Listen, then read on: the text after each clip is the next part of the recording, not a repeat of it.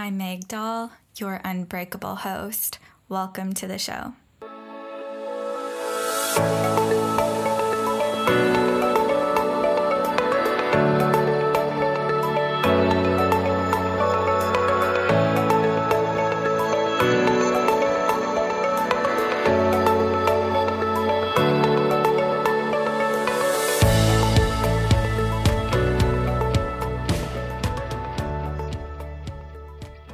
Hey friends, and welcome back to the show. I'm so excited to have you here with me this week so we can sit down with another guest. But before we get started and dive into my conversation with Paige this week, I just wanted to say thank you everyone for your very sweet messages and all of the love and the healing vibes and prayers and all that good stuff.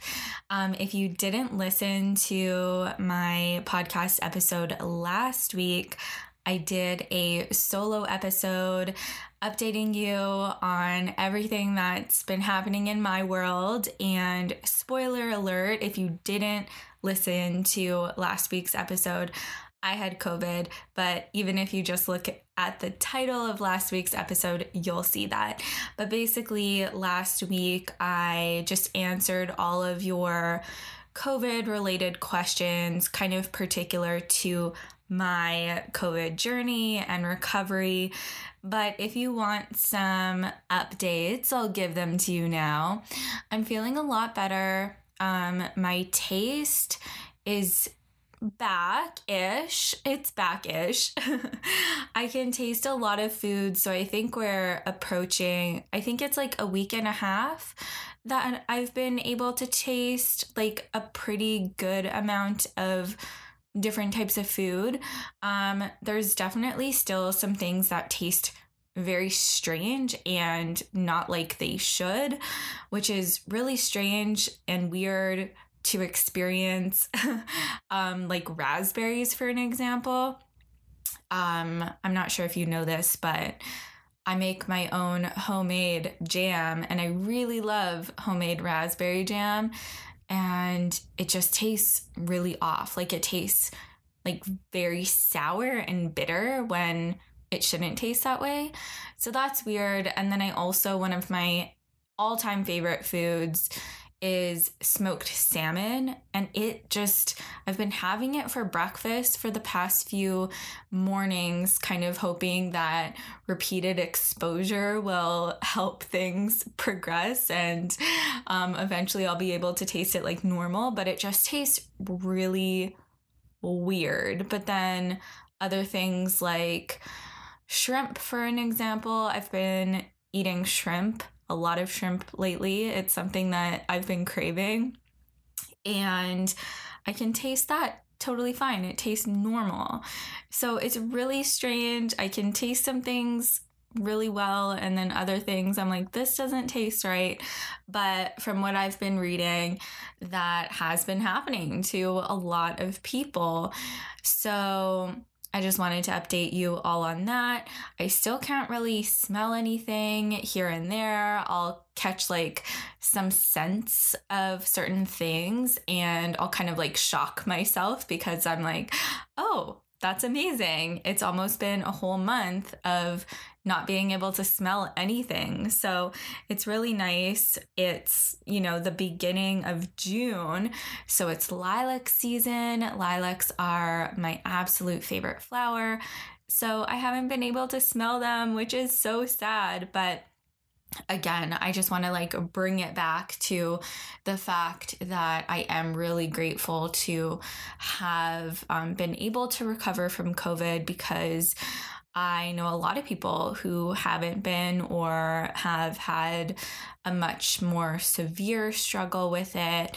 I have a family member who is still on oxygen from COVID, so I totally see that um, I am really lucky in this situation, and I'm very grateful for it. So just wanted to give you those updates. And then another thing that you can look forward to in the coming weeks is that I am planning on doing a special birthday episode. So I turned thirty this month, which is kind of a big deal, I suppose. It feels like a big deal, but it also feels really weird. Usually I'm like, June, it's my birthday month and really excited and stuff, but I'm not feeling that way this month. But I'm pretty sure it's because I was so sick and I'm still kind of like recovering and coming out of that, still dealing with a lot of fatigue, still have a lot of brain fog, but I'm committed to getting these podcasts out every week for you because I love it. I love hanging out with you here every week, and it feels good for me to show up and put out these podcasts every week. So I really hope you enjoy them. So yeah, I will be releasing a special thirtieth birthday episode. I sent out a newsletter um, a couple days ago asking for some suggestions on what you'd like to hear for my special thirtieth birthday episode. And I got some really great suggestions that really got me excited. So I'm so pumped to record that episode for you all. But before that episode comes out, we need to listen to today's episode with Paige Knapp. So if you read the title of this episode, you'll see that Paige and I are talking about eating more and overcoming digestive issues, but also body image stuff. So if you're into that kind of conversation, which I'm sure you are if you're here right now, you're going to love this episode. Paige is such a sweetheart, and she actually also had me on her podcast. So I have that linked up in the show notes if you want to go listen to me on her podcast. We had a great conversation over there as well. And I hope you just love today's episode. I will see you next week.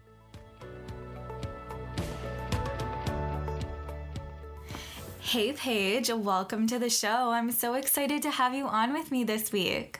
Hi, Meg. It's great to be here. I'm so excited to chat with you again.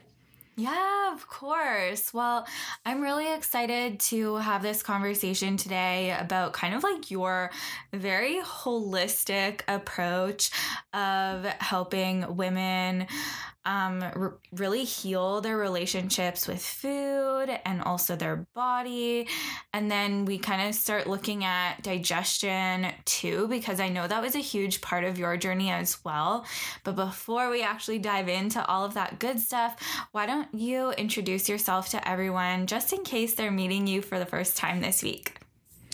All right. Thank you for that introduction, Meg. Uh, like you said, my name's Paige Knapp, and I am an intuitive eating and gut health coach, which sounds kind of counterintuitive sometimes because people are constantly like, well, how can I intuitively eat if I have gut issues? But I'm going to get all into that. But basically, I help my clients heal from bloating and transform their relationships with food so they can actually achieve true wellness without obsession, because that is where my health journey started, truly, was through the obsession.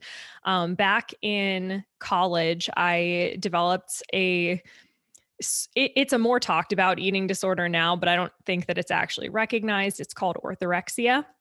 And basically, orthorexia is just an obsession with clean eating, quote unquote, and overexercising. And so you're not necessarily starving yourself, but you're obsessed with the quality of your food.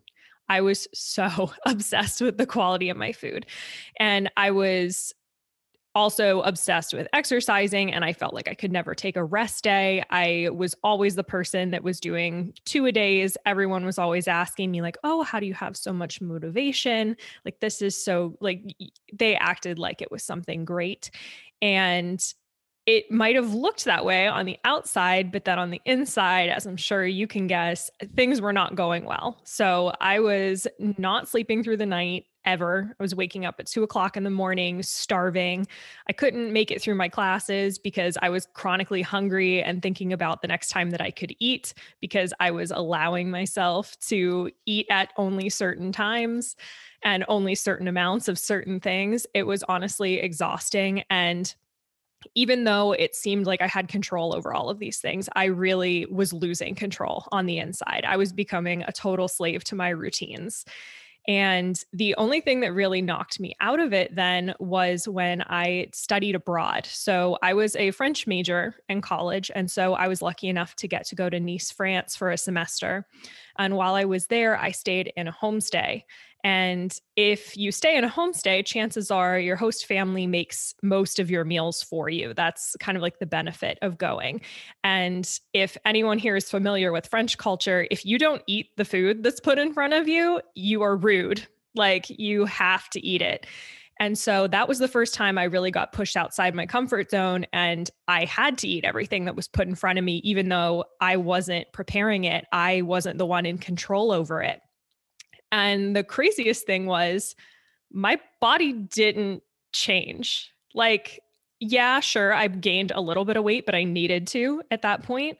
But I was convinced that going on that trip was going to be something so scary and that I was never going to be able to like recover from it somehow, because in my head, that restriction was all I knew. But after that trip, I came home and I had a totally different mindset when it came to food and exercise. Uh, I decided to take a weightlifting class my last year of college, and I got into lifting weights. And I also started, started studying nutrition, like just on the side. And I realized how wrong I'd been this entire time, because I always thought that you had to eat less and move more, and that was how you were supposed to be healthy. But actually eating more and exercising less gave me true health. Like, I, I felt healthy for the first time in my life. And so after a couple other like little career pivots, cause like I said, my, my, uh, original undergraduate degree was in French and political science. And so I started doing that work, realized it wasn't for me. And so now I am a full-time coach, preaching exactly what I've gone through, as well as getting my master's in human nutrition and functional medicine, so I can really help people dig into the what is truly nutrient-dense whole food and treats for them that are going to make them look and feel their best. Incredible. I love that. So before we move on to anything, I want to go back and talk about something that you said that's really important to me, because when I was also going through my many years of eating disorders, at one point I realized while I was going through treatment that our eating disorders are so tricky, and we think that we are in control, but it's actually like this very false sense of control, and we actually have to let go of that feeling of that we're in control in order to actually regain control of our life. And that's exactly like the process that you went through as well. It's like you went on this homestay, you had no control over your food, so you're really giving up that sense of control that you thought you had, giving it up, and you actually gained control of your life. So I thought that was really important to just highlight, because so many of us who are in the depths of an eating disorder or disordered eating, we feel like, okay, but I need to control everything. And we don't realize that like we actually need to let go in order to actually gain like that true sense of control. I completely agree with that. And one of the ways that I like to talk about it now with my clients is it's all about the intention. So it's okay to want to have control over some things in your life. Don't get me wrong. Like, I still am a type A person to an extent, and I like having control over my food for the quality sometimes, but you also have to start asking yourself, like, when does that quote, good intention start to go too far? So a great example for that one is like, if you're going out to eat and you are afraid to order anything on the menu because you don't know what's in the food. Well, is that because you're you are going into that with the mindset of something in that is going to make me gain weight and I'm afraid of that food and that's ruining the experience of going out? Or in some cases with some of my clients, it's I am celiac or I have celiac disease. And so I'm afraid because if I eat this thing, I will have a reaction. Both of those are totally two different mindsets and two different intentions of going in and choosing things. So that's why I really, really like to focus with bio-individuality, which is just basically a really fancy word of saying we are all completely unique and we all are going to have different dietary patterns that we need to adhere to to be our healthiest. But if you're limiting yourself because you're it's coming from a place of fear and not because it's for your own body's best interest, that's where you need to start really digging into that and ask yourself, why am I afraid of this? Mm-hmm. Yeah. So with your f- trip to France, you said mm-hmm. that completely changed things for you. So once you got back to the States and went back to kind of like reality and your own routine, were you completely free of all of those control issues and like the obsession that you once struggled with? Or did you have to kind of do like go through that readjusting period? I definitely still went through some readjusting.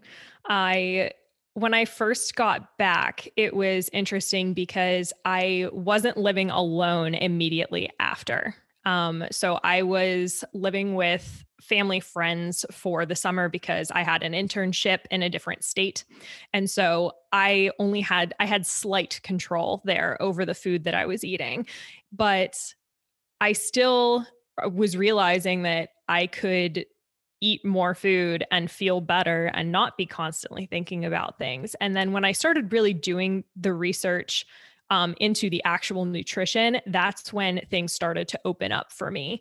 And I really started realizing like all of these things about how metabolisms work, for example, and how when you eat more food, you actually give your body the fuel it needs to do all of the amazing things it does every day. So it's not trapped feeling super hungry all the time. And as I continued to dig more into that research, then I started realizing a whole lot of things about my gut in general, because I know you mentioned I started getting into digestive stuff. I was dealing with a ton of digestive issues before I left for France.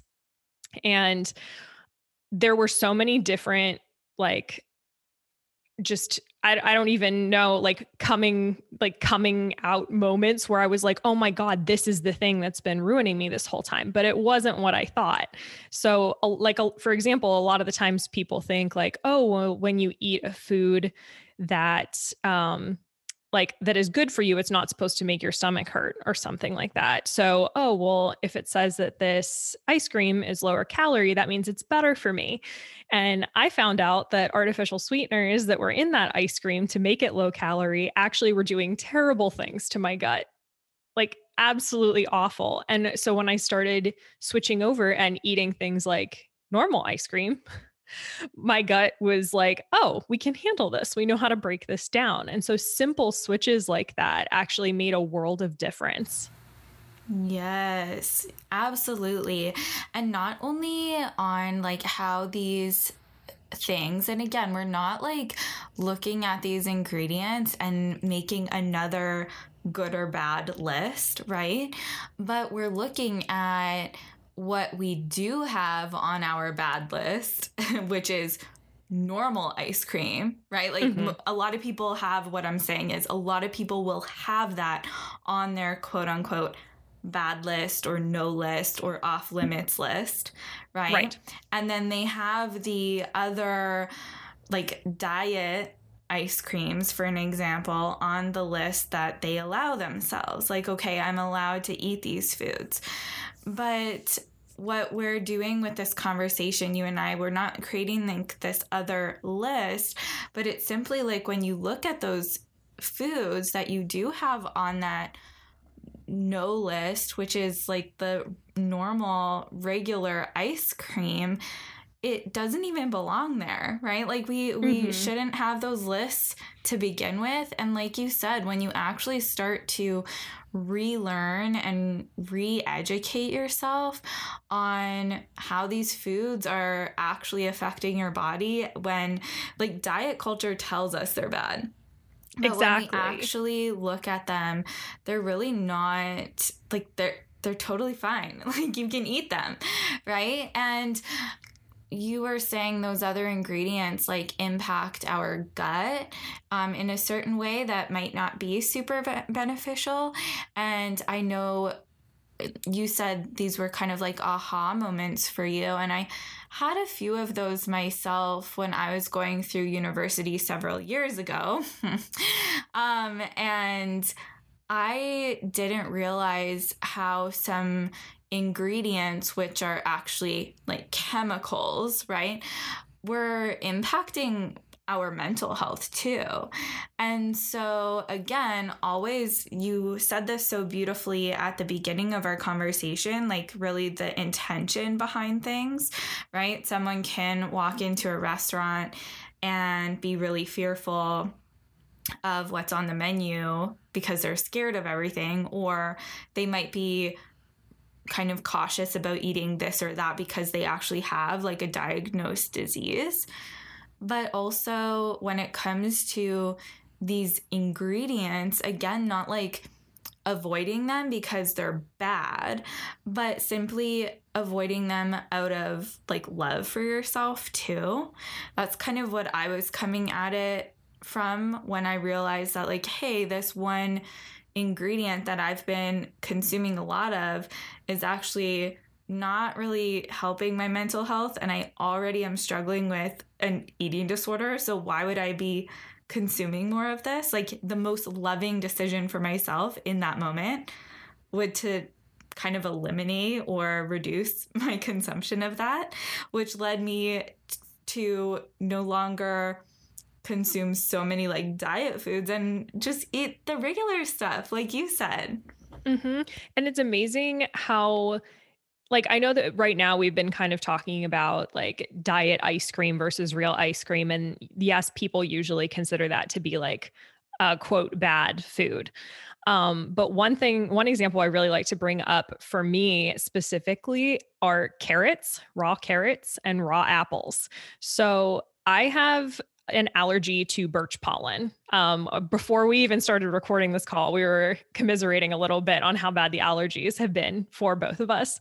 And so during birch pollen season, I can't eat. Well, I can always, you always, I always can eat the thing, but I choose not to eat raw apples and raw carrots. And that's because there's actually proteins in the skins of both of those fruits that are super similar in structure to birch pollen.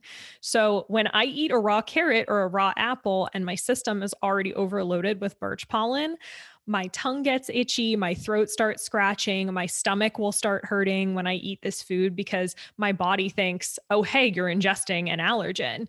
And carrots are supposed to be healthy, you know? So I would sit and eat like carrots and hummus and then feel awful for hours. And I'm like, why do I feel so sick? And then I found out it's oral allergy syndrome because it's a crossover with birch pollen. So that's just kind of like a big push on, we are all bio-individual. You would never think that the personal trainer, health coach talking on this podcast, like chooses not to eat carrots and apples, which are some of the healthiest quote unquote things out there. But you really do have to just focus on what makes you feel your best. Absolutely. Yeah. And it's so interesting that for you, it's like you, so you avoid, you choose to avoid those foods at certain times of the year, but like not year round. Exactly. Because it's like when your system is already overloaded. Mm-hmm. During so allergy season, it's the worst. And then the rest of the year, it's totally fine. Like, I, I, I don't know. It's just, that's something that's super bio-individually specific to me.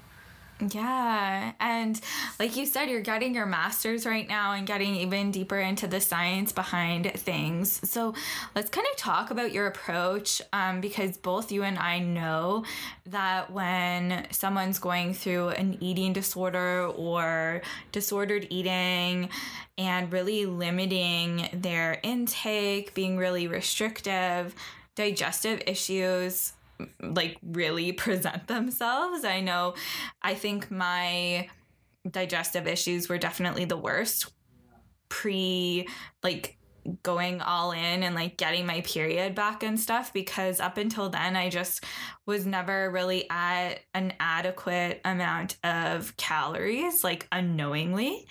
So anyways, can we talk about more about how like f- more food can actually help us overcome those digestive issues? Because I think for a lot of people, it's hard to wrap their heads around that.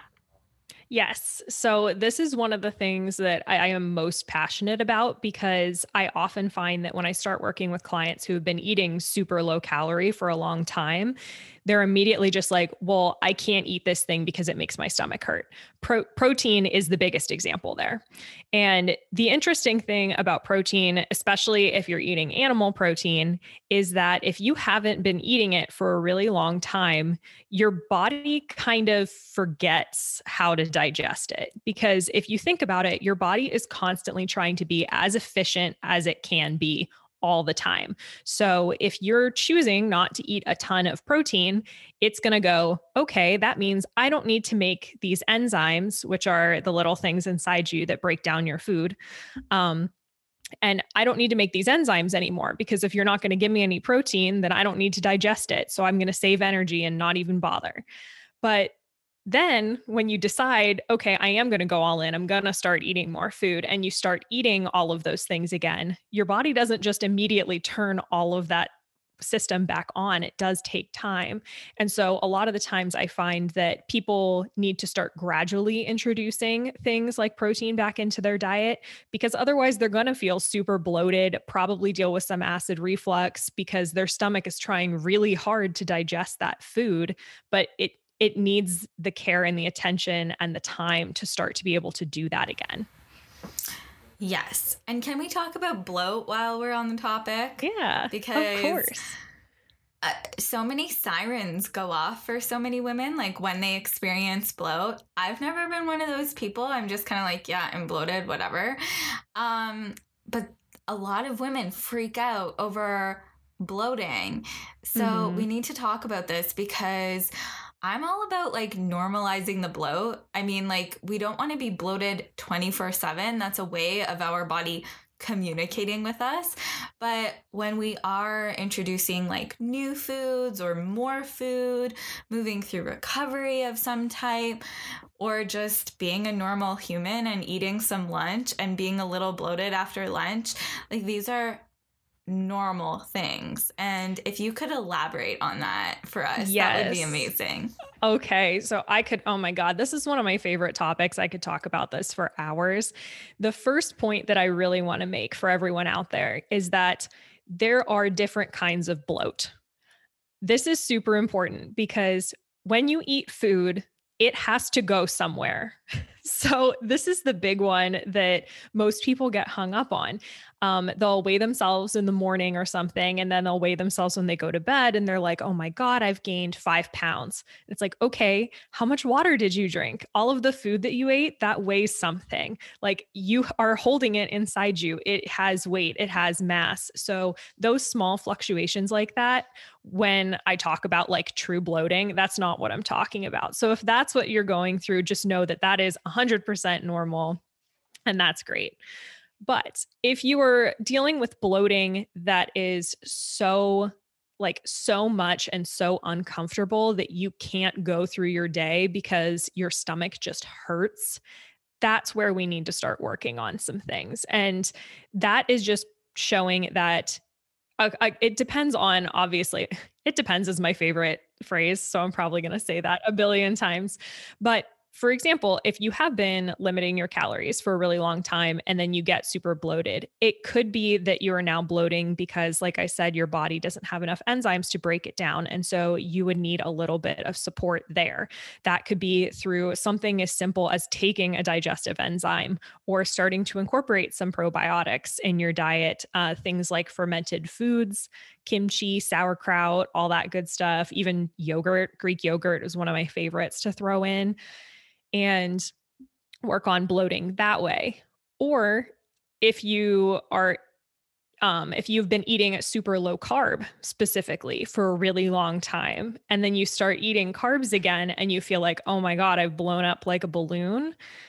You should know that when you eat carbs, carbs have to be paired with water to be stored in your body. And so you might feel like you're bloated, but in reality, you're just holding extra water because your body has the extra carbs. And that's supposed to happen. So there's nothing wrong with that. So there are just so many different things that could be causing bloat in general. And I only touched on a few brief ones there, but all of those physical reasons for bloating are nothing to be ashamed of. Mm-hmm. Yeah, I know. I definitely experienced all sorts of bloating throughout my life. I've never been one to like cut out protein for some reason. I feel like everyone kind of, I don't know about you, Paige, but I like, it seems like a lot of people went through like a vegan or vegetarian phase. Have you? I have, and it totally wrecked my gut. It was so bad. Um, but for me, once again, I realized through that that I am very intolerant to soy, like very intolerant to soy. So when I removed animal products and tried to only eat soy as my protein, it just did a number on me. Didn't work. Yeah. I never went through a phase like that, which is kind of interesting because I feel like every single person I've ever chatted with always has gone through a phase like that. But I definitely went through a long period of time where my carb intake was unfortunately low. And when I started to work to get my period back, you and I both know that carbs are essential. Mm-hmm. As well as protein and fat. And yeah, like you, you hold more water when you eat more carbs, but it all does even like your body adjusts, and our bodies are just so incredibly resilient and adaptable. And it's just amazing. They're always just trying agree. to help us be our healthiest self. Exactly. And through eating carbs and through eating proteins and fats and all of that good stuff, you are giving the bo- your body the fuel it needs to actually be its best self. And I think that that's something that's super important. So even though you might look at something and think like, why is my body doing this to me? It's doing it because it genuinely wants to help you. Mm-hmm. Yeah, that is an important shift to realize, because I think a lot of us are stuck in that mindset that our bodies are like doing something to us or working against us. But it's like, if you've ever been through a period of restriction or, you know, eating disorder, disordered eating, and you can And, and you're like at a place in your life where you can reflect back on that, you can really see that your body literally will do anything to help you be your healthiest self. Exactly.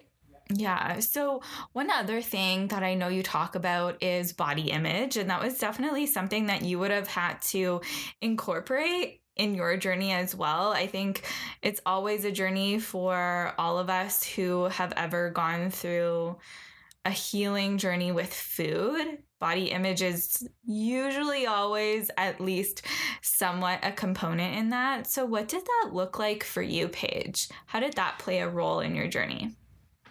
It was really interesting for me because growing up, I was very like stereotypically just like thin. Like I know I had thin privilege. I danced for eighteen years. I never really thought about my body or what I ate. And what really was the catalyst for me starting to even pay attention to what my body looked like was after I went through a breakup, which is super stereotypical and whatever, but I wasn't given a reason for the breakup. And so being a typical girl, I was like, okay, well, something has to be wrong with my body. And that is what kind of started it for me as far as like the body image stuff. But what really started transforming my body image and bringing it back to a more healthy mindset was strength training. Like I said, when I got back from France, I decided that I was going to um, enroll in a weight training class, which was awesome. I was super happy that my college offered that. And I started looking at my body as something that I could make strong and like become more resilient with, instead of just looking at it like something that I had to shrink and be smaller. And so by focusing on a different goal that I wanted to be stronger, that's how I started pulling myself out of it. And it was actually really interesting because for a while, I just didn't really think I, I kind of didn't think anything about my body, to be completely honest. I think that there's a huge push nowadays for everyone to be super body positive all the time. And I wasn't necessarily always positive about my body. I just kind of was neutral. I looked at it kind of like an experiment almost. And I don't know if that's, I, I, I don't know if that would work for everyone necessarily, but that's something that worked for me, was just to focus on an outside goal instead of just constantly staring at myself in the mirror, wanting things to change. Yeah. I love that. And I feel like the being neutral about your body is the best place to be. I mean, loving and accepting your body feels great, but to go from this place of always wanting to like shrink your body or control your body, it's hard to just like bounce from there over to, I love and accept myself just the way I am. And yeah, both you and I discovered that place of just being neutral with our bodies. And it was a huge game changer for me. So it's cool to hear your experience with that as well. I love it. Yeah. Yeah. And one of one other thing that this is one of those things that it sounds so simple to say out loud, but it was obviously way more complicated underneath, was I just started acting like I wanted to be, like who I wanted to be. And it's easy to say that, like, sure, it's like, okay, well, you're sitting on the other side of it. It sounds so easy. And it, it, it was, but it wasn't. Um, but if there is a way that you see yourself living and you wish that you could live that way, the only way that you're going to start to be able to get there is by doing. Um, and so by making that choice and saying like, I'm going to live for myself today, and I'm going to eat for myself today, and like exercise for myself today, because I know it's going to make me feel good, and start being the person that you want to be, that's how you're going to get there. Yeah. A hundred percent. And I know you said it kind of like sounds easy, and especially you're sitting here now with like this healthy relationship with food and your body. And yeah, it does sound easy, but I think if we are so unhappy with where we're at, we do make that choice to start showing up as that version of ourselves, because I hit that point in my journey as well. I was like, I am so unhappy with like where I am, and I can't believe I am still dealing with this shit, you know? Yeah. That was like, gosh, like ten years ago almost, you know, yep. Being so frustrated with how things were going, and you just start to show up differently. And it doesn't happen, like all of your actions and all of your behaviors might not change overnight, but it's going to be gradual, but you will start making those shifts. And like you said, that's what we need to start doing. Like if you want to be somewhere, but you're not there yet, let's like realign ourselves and start showing up like that person. Exactly. Show up for yourself. And I think that that's another big thing. Like, I I know that for me, it because I had all of that outside validation when I was still in my eating disorder tendencies, of people saying like, oh my God, you look so great. You look amazing. I almost felt that by straying from that, I was going to let someone else down But all I was doing was letting everybody else's thoughts influence my actions to a point that it was really destroying me on the inside. And like you said, I was, by the time I was done, I was so tired of being so tired and so controlling and spending so much time just thinking about food and thinking about all of that. I didn't want to be that way anymore. And so, like you said, it took It took some time, but I just decided I'm going to start living for me. And what happened was my friends and family, instead of saying like, oh yeah, you look, you look so great, I started getting, you look happier. Like, and that's when it really started hitting me. I was like, I, I do, I, I am happier because I'm actually eating. I'm not sitting here stressing over a menu when I go out to eat with you guys, or I'm not super exhausted falling asleep on the couch at seven o'clock at night because I didn't sleep because I was hungry. Like, all of those things started to change, and it made it easier then to go forward. And I know that that's something that you've talked about too. I think like when we're chronically under eating, our brains just don't work right. Mm-hmm. Yeah. I often say that is literally one of the most challenging things about recovering from an eating disorder, right? Or disordered eating. Like, when we're malnourished, we literally don't think properly. And I also think, I personally think, I've never looked into research about this, but I, I also believe that we don't see ourselves properly, right? Because mm-hmm. when I wasn't fueling myself properly, I, my body was never right. Like, there was always something wrong. I always thought um, that it didn't look the way that it actually looked, right? Um, I always, like, I, since like ten years old, nine, even earlier than that, I was like struggling with body dysmorphia.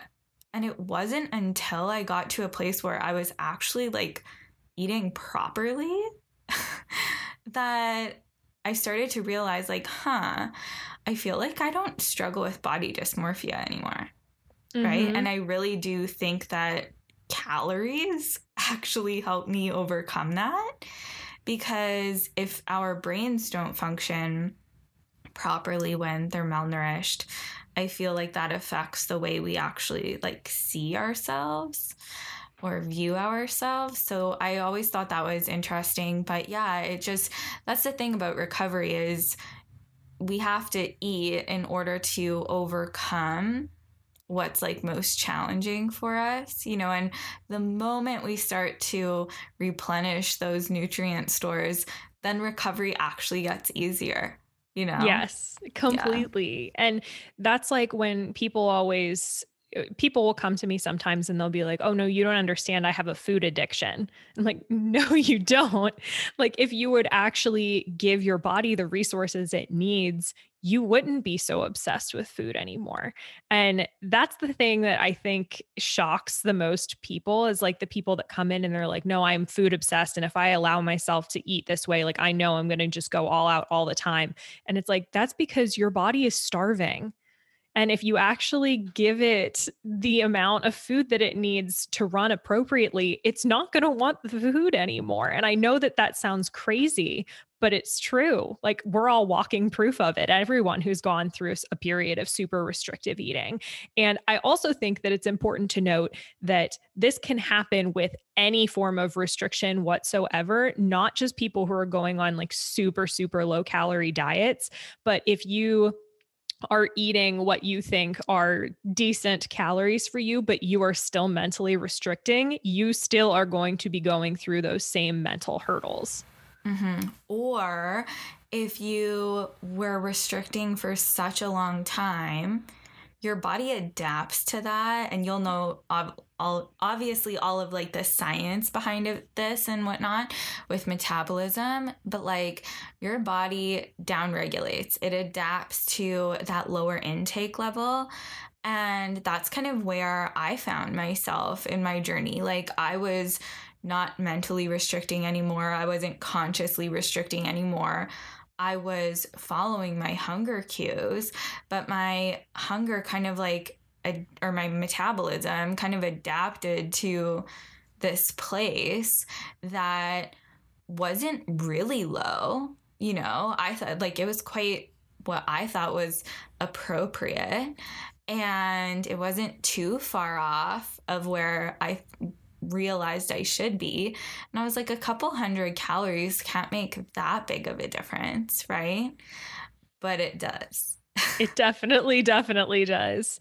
And yeah, that's like, that's something that's so important, because when you've spent, especially in your case, when you've spent years chronically restricting, your metabolism isn't ruined. That's the one thing I want to say up front is people constantly are like, oh, well, my metabolism's broken. Like I have to fix my metabolism. It's not broken. It's your body trying to do the best it can to keep you running with the very limited amount of food that you're giving it. So it's doing a good job, it thinks, but then little do you know then, okay, you say, okay, I have to eat more food. And then you gain a little bit of weight and you get super scared by it. And that's because your metabolism is so low or it's running on so few calories. But like you said, when you start eating more, your body's not going to be as afraid anymore. And that is going to take time, but eventually as you continue to increase the amount of food you eat, you're not going to store every little bit of food. When you are eating super low calorie, your body is going to put away as much extra fuel as it can because it thinks, oh my God, I'm never going to get this food again. I have to store it because she's never going to feed me.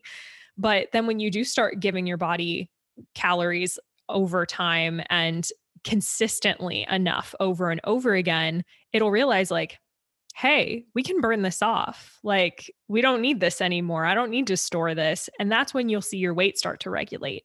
And that's going to happen at different times for different people. But I would also like to point out that, like you said, I'm doing my master's in nutrition right now. And in my biochemistry textbook, for women, it was like ages eighteen to fifty, the average amount. So this is just for like a normal seven, like sedentary person. The average amount of calories that you should be eating is twenty-three hundred. Yes. Thank average. you for sharing that. Thank you for sharing that, because a lot of people who listen to this podcast, they're going through H A recovery. And I mm-hmm. think when we start going through H A recovery, that's where we start hearing a lot more like specifics about the number of calories we need in order to get our periods back, right? Yep. So we hear that twenty-five hundred calorie number as a minimum, and we all of a sudden start to think that's a lot because, well, if I'm not eating enough right now and I need to get my period back, I need to eat a lot of food, and it's telling me to eat twenty-five hundred calories. And I am like always saying to people, this is not a lot of food. Like this is not at all what like, and so you said that twenty-three hundred in your textbook is kind of mm-hmm. what the average sedentary yes, woman that's eats, really right? important to note, because I know that a lot of people who are going through H A and who have gone through eating disorders are not considered sedentary. No, far to, from to it. Put it. Yeah. To put it into perspective, like if you are walking like around ten thousand steps a day, you're working out in the gym at least five days a week, you are not sedentary and you need more food. And the book has adjustments for that too. But I always just like pointing out that number, because it, that is literally like, you wake up, you come downstairs, you watch T V all day, you go back upstairs, go to bed. That's the minimum amount of calories you need. And that shocks people, but I think it needs to. Like women need to realize you can eat more food. While we're on the topic, I think that, and talking about that number being for sedentary people, I think it's just to kind of like put it into perspective for people, because I know when I read this, it kind of like clicked and I was like, oh, that's a really great way of looking at things. But the majority of the calories that you burn in a day is from just like being alive, right? Yes. And some people think that like, if I don't hit my step number, or if I don't go and do my regular workout, then they're like slashing the amount of food they eat, like significantly, where it sh- does not need to, like it shouldn't be that way, because the majority of the food that you need to eat in a day is just like for living and, like you said, being sedentary, really. Exactly. And yeah, so when you look at the amount of calories that you expend in a day, it's total daily energy expenditure. It's made up of, like you said, B M R, basal metabolic rate. That is going to be the biggest chunk. And that is all the calories your body needs to build muscle, make your brain work, um, blank, digest food, all of that kind of stuff. Then you have your exercise, which, you know, people track that to a varying degree. I'm I'm not a big believer in tracking exercise. Most ways of tracking exercise like that are not like accurate. Like your calorie counter is not accurate. Don't, don't bother, honestly. Um, and then there's thermic effect of food. So any energy that's given off by you digesting food, which is like negligible, tiny percent, but it's still there. And then there's NEAT, which is non-exercise activity thermogenesis. And this one people have been focusing on a lot recently in the health space. It's kind of like all of the movement that you're doing that isn't intentionally like cardio. So this isn't going to be something like, oh, I'm going to go on a walk. This is, it's like going I'm sitting to the grocery here. store or yeah, cleaning or even, your kitchen. Even something like I'm sitting here, like tapping my foot. That's neat. I'm burning off extra energy because apparently I need to right now. And like, so my body is moving. So it's the little things. And that's actually one thing that I really started noticing as I was eating more food. I wanted to move more, but not Not in the sense that like, I, I was like, oh, I have to go burn it off. I just realized like, I'm going to sit here and twirl my hair instead of just sitting here and not moving like a log, because my body's like, oh my God, conserve every bit of energy we have. It was like, we have some stuff you can like emote with your hands. Like, I know you guys listening can't see this, but I'm like being all Italian over here and like really emoting because that's how I want to be talking all the time. But when I was eating super low cal, I wasn't doing that. Right. My gosh, I could chat about metabolism forever and a proper calorie intake forever. I really love um, and appreciate that you threw out that example from your textbook, because I don't think we can be reminded of that enough. Completely agree. And just another plug here that twelve hundred calories is the amount that a toddler needs. And you are not a toddler. You, if you are listening to this podcast, I promise. So please eat more food. I think anything under two thousand calories seriously needs to be looked at. Yep. I, yeah, yeah, even even in a quote cut, like people will say like, oh, well, I'm cutting, so it's under. And it's like, no, mm-hmm. You don't need to do that to yourself. You can still eat more food. I promise. Yeah. two thousand and over club over here. Oh, and yes. To, to me, it's like, why not eat more food? Like I, I'm just over here trying to eat the most food I possibly can, living my best life. Exactly. It's, it's such a better life. That's one thing that I always like to ask my clients and like people even on Instagram is like, what would you actually do with all of your free time if you weren't constantly just thinking about food and how hungry you were? And it's amazing. Like people, people have like the best answers to that. And so the answer is just start eating more food so you can go and be that person for yourself. Do that. I know. I often think, because I was going through my third eating disorder when I was in university, and it's like, oh my gosh, Meg, how challenging studying was for me because I was thinking about food all the time. Yep. All the time. So it's just like how, oh, I would have aced my exams, you know, if I, with like ease, if I wasn't, um, in that situation that I found myself in. But anyways, I want to talk about you, and I know we're getting to the end of the show.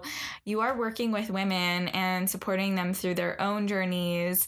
You said you just launched your program for the second time. So tell us a little bit more about how you're working with women, because it kind of like encompasses everything we talked about today. Yes. So like you said, I'm not entirely sure when this episode's coming out, but um, I'm running the second round of my Gut Instinct group program. We're going to start that on May thirty-first. Um, and it's a twelve week program to help you heal from bloating and transform your relationship with food to achieve true wellness without obsession. And I, like I said, this is the second time that I'm running this program. I'm so happy to be able to run it again, because the first round was just so transformational for for people. And this program really focuses on all of the things that I wish that I knew when I was going through all of my disordered eating and all of my gut issues and all of my body image issues too. So the program itself is broken up into three different kind of phases. And so the first one is going to be all about that brain rewiring, getting you in the right mindset to actually go through this program and give it your all. And then we go into all the nitty-gritty nutrition stuff. So if you've ever been interested in anything about metabolism, digestion, uh, all the different fad diets out there and what they're good for, what they're not good for, and how to Um, like meal plan, choose foods that are right for you. We dig all into that stuff. And then at the end, we do all of the supporting pillars, which is stress management, uh, exercise, and sleep, because all of those things are important too. And so that is my group program offering, but I do also offer one-on-one personalized coaching, and it goes over a lot of the same stuff, but I I pride myself on that not being a cookie cutter program. I'm just going to design something that's right for you. So if you're having some kind of food or exercise issue that you want to chat about, definitely feel free to send me a D M or something, and we can get together and figure out a solution for you. Amazing. Thank you, Paige. And where can everyone find you over on Instagram? I am at Imperfectly Paige Wellness on Instagram. And then I also have, my website is imperfectly paige wellness dot com. So perfect. Nice and simple. We will link everything up in the show notes. And if you're listening right now, just take that screenshot, post it to Instagram, and you can tag both Paige and I. And one last question for you before we hop off. And that is, what does it mean to you to be unbreakable? Oh man. Being unbreakable to me means I can feel limitless, which sounds really ridiculous, I think, but it's just being able to go through life and knowing that you have the power inside you to make your life exactly what you want it to be. Mm, I love that, Paige. Thank you so much for joining me this week. Thank you so much, Meg. I had a great time.